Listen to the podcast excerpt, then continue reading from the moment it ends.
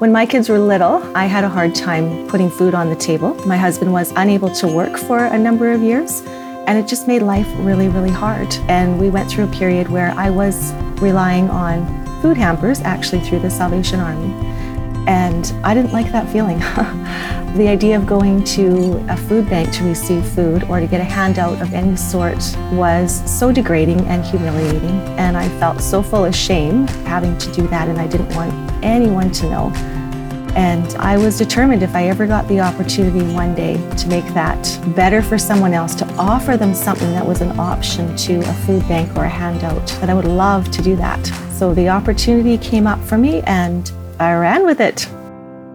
Welcome to the Ending Poverty Together podcast. I'm Shalane, and we are here to discuss big questions about poverty in bite sized ways. Hika Morton is a wife and mom to four grown children. She is a high school foods teacher and a Red Seal chef. Hika has a heart for families struggling with food insecurity, and she is the founder and director of the recently opened Gathering Market, a nonprofit grocery market, the first of its kind in British Columbia's Fraser Valley. Hika, it's a privilege to have you joining me today, and we just look forward to getting to know you. Thank you. I'm excited to be here. Mm-hmm. If you've been listening to our season two of the podcast, you'll know that we start by asking every guest, what does it mean to thrive? So, can we start there today? Sure, absolutely. For me, to thrive would mean being able to do what it is I've been created to do. Uh, my passion is the market, and to be given a chance to pour my heart and soul and my life into doing something I love has allowed mm. me hmm. to thrive, probably for one of the first times in my life. Hmm. Okay. So clearly, the gathering market is something you're passionate about. I'm guessing that majority of our listeners don't really know what you're talking about. So why don't we start there and introduce us to the gathering market? All right. Uh, gathering Market is a nonprofit grocery store that um, I started about six months ago. When my kids were little, um, I had a hard time putting food on the table. My husband was un- unable to work for a number of years, and it just made life really, really hard. And we went through a period where I was relying on food hampers, actually through the Salvation Army, and um, I didn't like that feeling. um, the idea of going to a, a food bank to receive food or to get a handout of any sort was so degrading and humiliating. And I felt mm. so full of shame having to do that. And I didn't want anyone to know.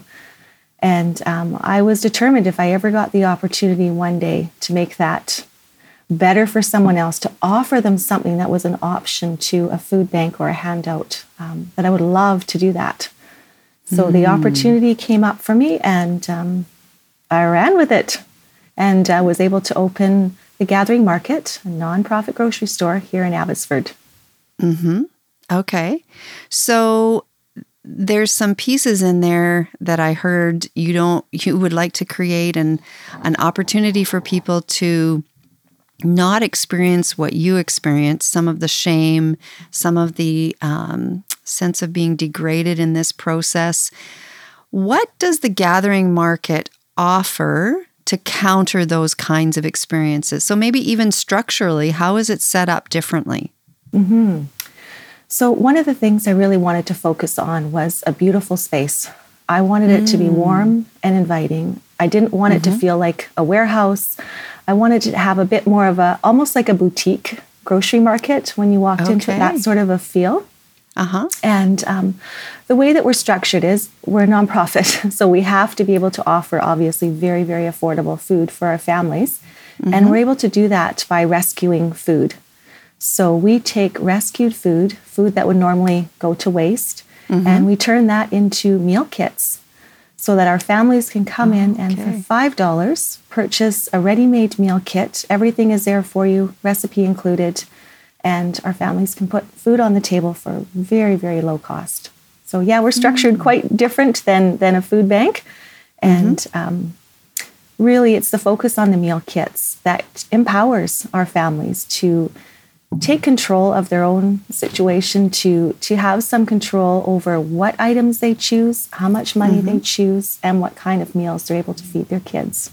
Mm-hmm. Okay. So I love the term rescued food. And you said that's food that would otherwise be thrown away. What are some examples of where you might secure this rescued food? Yeah, so when we're talking about rescued food, it could be anything that's been left on farmers' fields that hasn't been, um, you know, picked up. It could be left mm-hmm. at producers, just not actually gotten time to go through it all. Um, mm-hmm. Sometimes it's left at grocery stores because people don't want to choose slightly imperfect food. Mm. Sometimes it is items that are close to date and they're not able to sell those. Mm-hmm. So there's organizations that actually pick that food up and then distribute it to mm-hmm. smaller nonprofits like myself. So right now I'm working with an organization through Center of Hope, which is through the Salvation Army, and I'm able to mm-hmm. receive food from them every week, and we use that food to pass on to our families. Mm-hmm. I'm imagining that this food does not arrive packaged in meal kits. So, how does that transformation happen? Uh, so, every week uh, we're a little bit surprised by the items we receive. We don't know what we're going to get. And uh, okay. uh, sometimes that's the fun of it. It's also the challenge. So, we have about seven or eight standard meals that we provide for our family.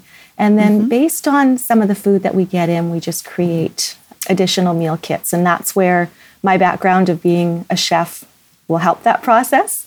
Mm. Um, the food that comes in as well isn't always great. And um, because we have access to an industrial kitchen, we're able to take some of that food that would normally be wasted if our bananas are very overripe or the carrots are on the limp side. We can mm-hmm. peel those items, chop them up, grate them, puree them, use them for banana bread. We put them right away into a carrot cake. Mm. we can take our tomatoes and turn it into soups. And um, mm-hmm. that just allows us to give this food a whole new life and then mm-hmm. also make convenient, healthy food options for our families. Mm-hmm. Now you're referring to us. Who who are the others in the us mm. for you? So right now in the market itself, uh, it's myself and Karen. Mm-hmm. Uh, she was someone that I worked with before, and we're struggling with a title for her. So, so far, we're calling her our market manager. Uh, she basically okay. does everything on the admin side for me, and she's amazing. And mm-hmm. then, other than that, we rely on volunteers. Every Wednesday, mm. I have a number of ladies that come in and mm-hmm. uh, they put together the meal kits, they print off the recipes, they label the bags, they put together the spices for the spice mixes, and uh, they're an amazing help. I also have some volunteers that run the till as well in mm-hmm. in the mm-hmm. market. So, yeah, we're mostly volunteer run, which is great. Mm-hmm. That is great. I am curious to know what feedback you're getting from people who come and take advantage of the market. So we get mostly single moms, I would say. We have a few grandparents sprinkled in there and one one single dad with three little boys. And the feedback we get is so great. when, when I started this process, I didn't actually know that meal kits were going to work. In my head, they were working, but I had never tested this on anyone. It just seemed uh-huh. like a good idea. And um, that's the feedback that we're getting from our families when they come through the door is they go straight to the meal kits and they say every mm. time, this takes the pressure off of them for having to plan a meal, having to think about mm. what's for mm. dinner, Mm-hmm. Most of us struggle with what to make for dinner, even if our fridges are full. Absolutely. But so much more challenging when your fridge is not full and you have yes. to somehow put together a meal. Yeah. So uh, the kits take the burden off of our families of having to think through the process. Hmm. Uh, we have enough in those kits to feed a family of four. Some are a little bit bigger, so our, our um, soups feed about a family of 6 mm-hmm. uh, our families love that. Sometimes there's leftovers. Uh, we mm-hmm. have one mom who is a regular. She is going back to school to become a nurse, and she has two little boys. And she said using the meal kits has helped her to maintain and start to lose a little bit of weight. She was struggling with just eating fast mm. food because she had no time to do mm-hmm. anything. Mm-hmm. And then on top of that, you feel like a bad mom when you don't put a healthy meal in front of your kids. Right. So then there's that piece that's added to it. Mm-hmm. And then the mm-hmm. frustration of groceries are so expensive. Where do you where do you no start? yes. Um, yeah. So yeah, it's working incredibly well for our families. One of the mm-hmm. things that I didn't really think of that it is doing as well is bringing families together. Mm. We hmm. have families that say that their teenagers are able to follow the recipes and make the meals, that they involve their kids in the baking. And okay. we love hearing those stories oh, of how families absolutely. are doing this mm-hmm. together. So, how do people find you? How do they get to be participants in shopping and, and being at the market? So, we work with mostly social service agencies. Mm-hmm. So, they are the boots on the ground to know the families and the individuals that need access to affordable food. Mm-hmm. And that is important to us, especially nowadays. If we were to just say, hey, come on in and open our doors, right, we would be overwhelmed with everyone needing mm-hmm. affordable groceries. Mm-hmm. So, by working with social service agencies, whether that's through the food bank, um, other arms of Archway, also mm-hmm. churches, mm-hmm. um, there mm. are families that are hidden in the pews that could mm-hmm. really um, use just a helping hand. And we work with them as well to provide shopping cards for, for families that are really slipping between the cracks. Um, one of the things that I found so frustrating when I struggled with food insecurity was I didn't even qualify for welfare because mm. we owned a house at the time. And it didn't matter that I wasn't able to sell the house. I didn't even want the house. I just wanted to feed my kids. Mm-hmm. Because we had a possession, we didn't qualify. And mm. I couldn't get assistance. And that's frustrating because it feels like then we're falling through the cracks and there's nowhere else to go for help. And mm-hmm. those are the families as well that we want to connect with. Mm-hmm. So I do have people that will phone, uh, send me an email, explain their situation, and uh, for the most part, we don't turn anyone away. we say, mm. come on down. If you're at that point where you're reaching out saying, I cannot mm-hmm. feed my kids and I don't know where to turn, mm-hmm. we, we, invite them to come shop with us. Mm-hmm. I think you touch on something really important when you talk about someone not qualifying for welfare because I think oftentimes we judgmentally or in error or just lack of awareness have a particular picture of what we think someone who is food insecure looks like, what their circumstances mm-hmm. look like. And what I'm hearing from you is that there's people all across the city in all walks of life who could be struggling with this issue. Oh, 100%. The statistics in Canada are one in eight families mm. are food hmm. insecure. Mm-hmm. You cannot tell by looking at someone. If you were to come into our market, you would be surprised to see people that look like they're professionals in the work yeah. world and yeah. they are struggling.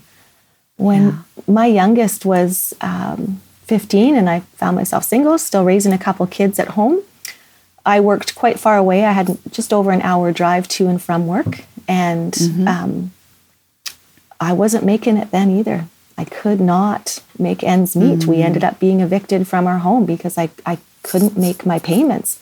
I had a decent job. it mm. just I didn't make enough to make ends mm-hmm. meet, and and mm-hmm. that is the challenge.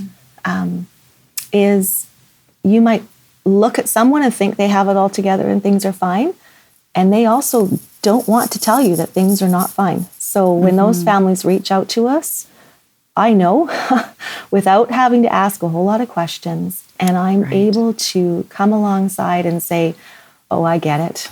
I mm. really, really get it because that shame is already there.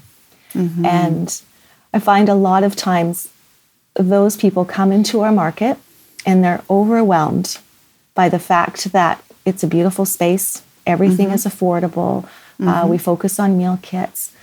And then they want to tell me why they're there. They want to tell me their stories. And mm. that piece is so great because it really does allow me to say, it's okay. You actually don't even have to to validate why you're here. I get it. Right.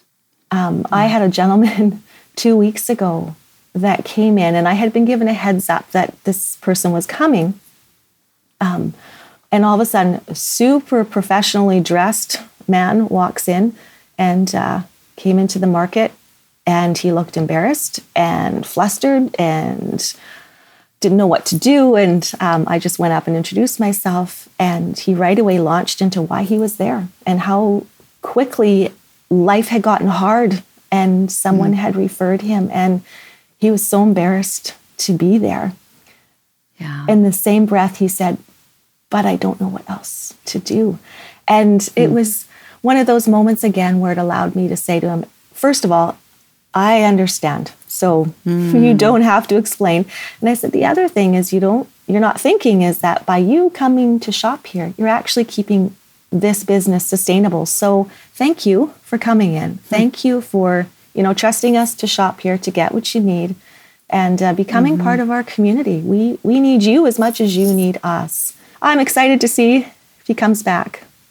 What a beautiful perspective. And I appreciate you sharing that because I think oftentimes that's a piece that's missing, that there's transformation happening in everyone's lives.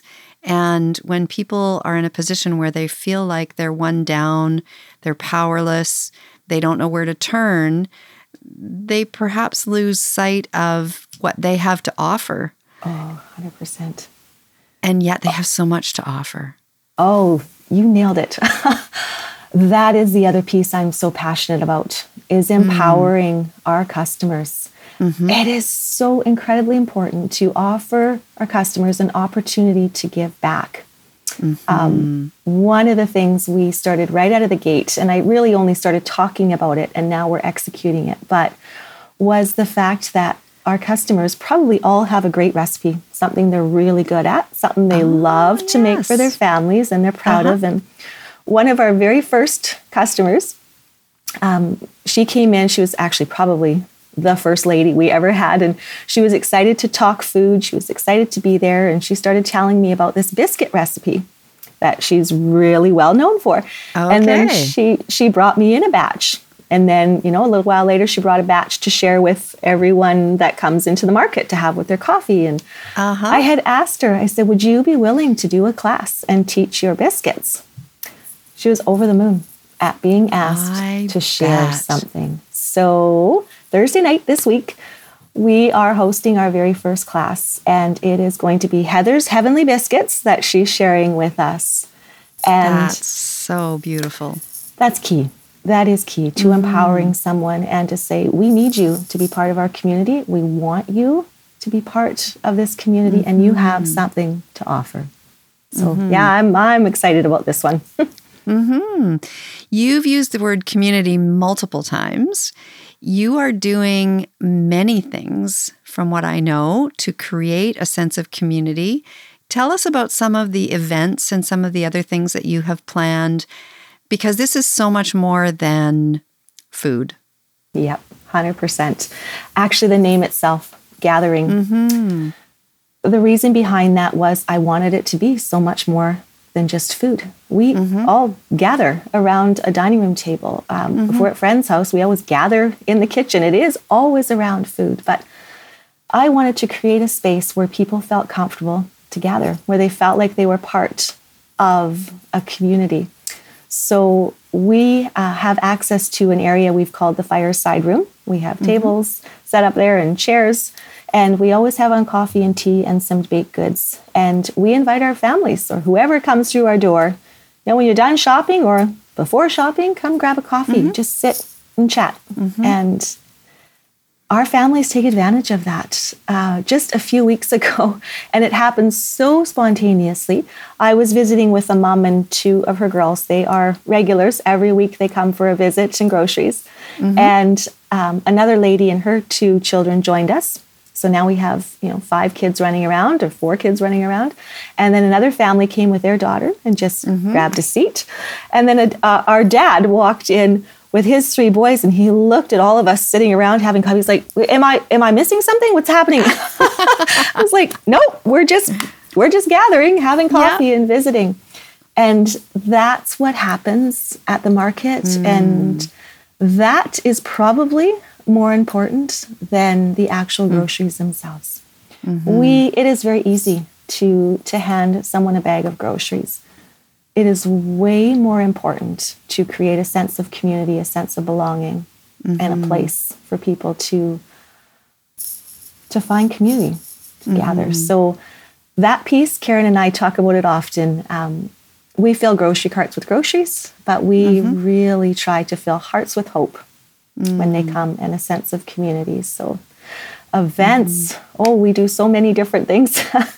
we have a great partnership with the Salvation Army Church, who has given us okay. the space to use. So that's uh-huh. where our industrial kitchen is, our fireside room.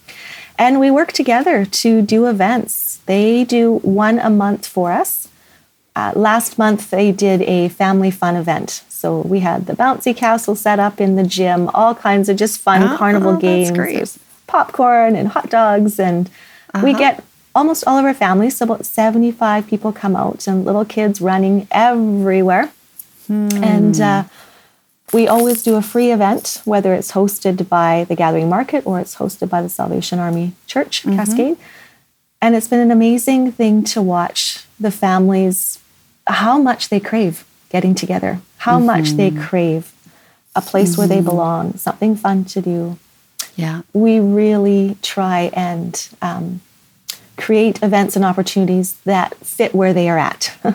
so, our, our cooking classes, this very first one that we're doing on Thursday, that mm-hmm. filled up in 30 minutes. We had to. Oh my goodness. Yeah, There's we had to demand, create a second one. Clearly, There's a big demand. a big demand. So that's the way that we like to choose what we're doing, what our events are, just out mm. of the opportunities that are presented through our community. Um, mm-hmm. I'm looking forward to one uh, that Karen and I have just started planning. We have four or five pregnant moms right now, and two that have just had little babies. Uh-huh. So far, we know that they are all boys, which is oh. crazy. so we'd like to throw a boy oh boy shower for you know our whole community to come and celebrate all these new little boys that are joining us. And um, oh, yeah, it's again fun. just based off of where we're at as a community mm-hmm. and what mm-hmm. best. Mm-hmm. You're being us. so responsive so. to the immediate circumstances and situations. Mm. Yeah, it's lovely. And and it strikes me too. I remember writing an article a few years ago on the how loneliness is mm-hmm. actually mm. poverty, the poverty of loneliness. Mm. And it sounds like this is a place where that isolation can be broken down because people are gathering. And I know from, I had the privilege of hearing an extended version of your story a few weeks ago, and you talked quite a bit about that isolation. Do you want to just speak a little bit to that? What what does it feel like? Because I think that's a piece that we often miss when we're thinking about people who are struggling with food insecurity or poverty issues. Um, what's the emotional impact of that? Oh man, it is huge. Hmm. You feel so ashamed, whether you know you should or you shouldn't. It goes so deep. Being able to provide for your family just a meal, to mm-hmm. offer your kids lunch or something for their lunch to take to school is mm-hmm. such a basic need. And when you feel like you can't do that or you cannot do it well, no matter how hard you try, hmm. it it really, really weighs on a person. And you don't want to share that with anyone. You don't want to tell them how bad things get. And you're sick of trying so hard to make things work. It makes your world very small, very, mm-hmm. very small what we're seeing happen in the market through our families is uh, I, I, love the story. It just happened a few weeks ago. One of our grandmothers, who's raising two kids, grandkids on her pension, she came in and she said, All right, Hika, I have 25 bucks. I got to do meals for the week and the girls' lunches. What do you got? and it took us about a half an hour to, to pull together everything that she needed. And uh-huh. it took everything in me, not just to say, Here, just take this for free and take this for free and take that for free. Mm. I walk that line all the time because it's the dignity piece. Uh, mm-hmm. We need to keep our families, we need to keep their dignity intact. Mm-hmm. And that mm-hmm. is what is so incredibly important is she came to me as as a friend, as a partner in this. Okay, walk mm-hmm. me through this. How can we make this work? And she left mm-hmm. feeling empowered. She did it. She totally did it. Mm-hmm. And that's what we're trying to mm-hmm. offer is we want to walk alongside you on this journey. We don't we, we can't do it for you. we would love to fix everyone's struggles and problems and, and hurts. Sure. But providing a place where we can walk alongside, where we can just mm-hmm. hear the stories. They know that they fit in here. You don't even have to mm-hmm. talk about it. Everybody just knows, or you wouldn't be here, which creates Right. community pretty much instantly. Yeah. Uh, there's there's a lady who's been coming from the get go, and she brings her two daughters, and mm-hmm. they came here from Surrey.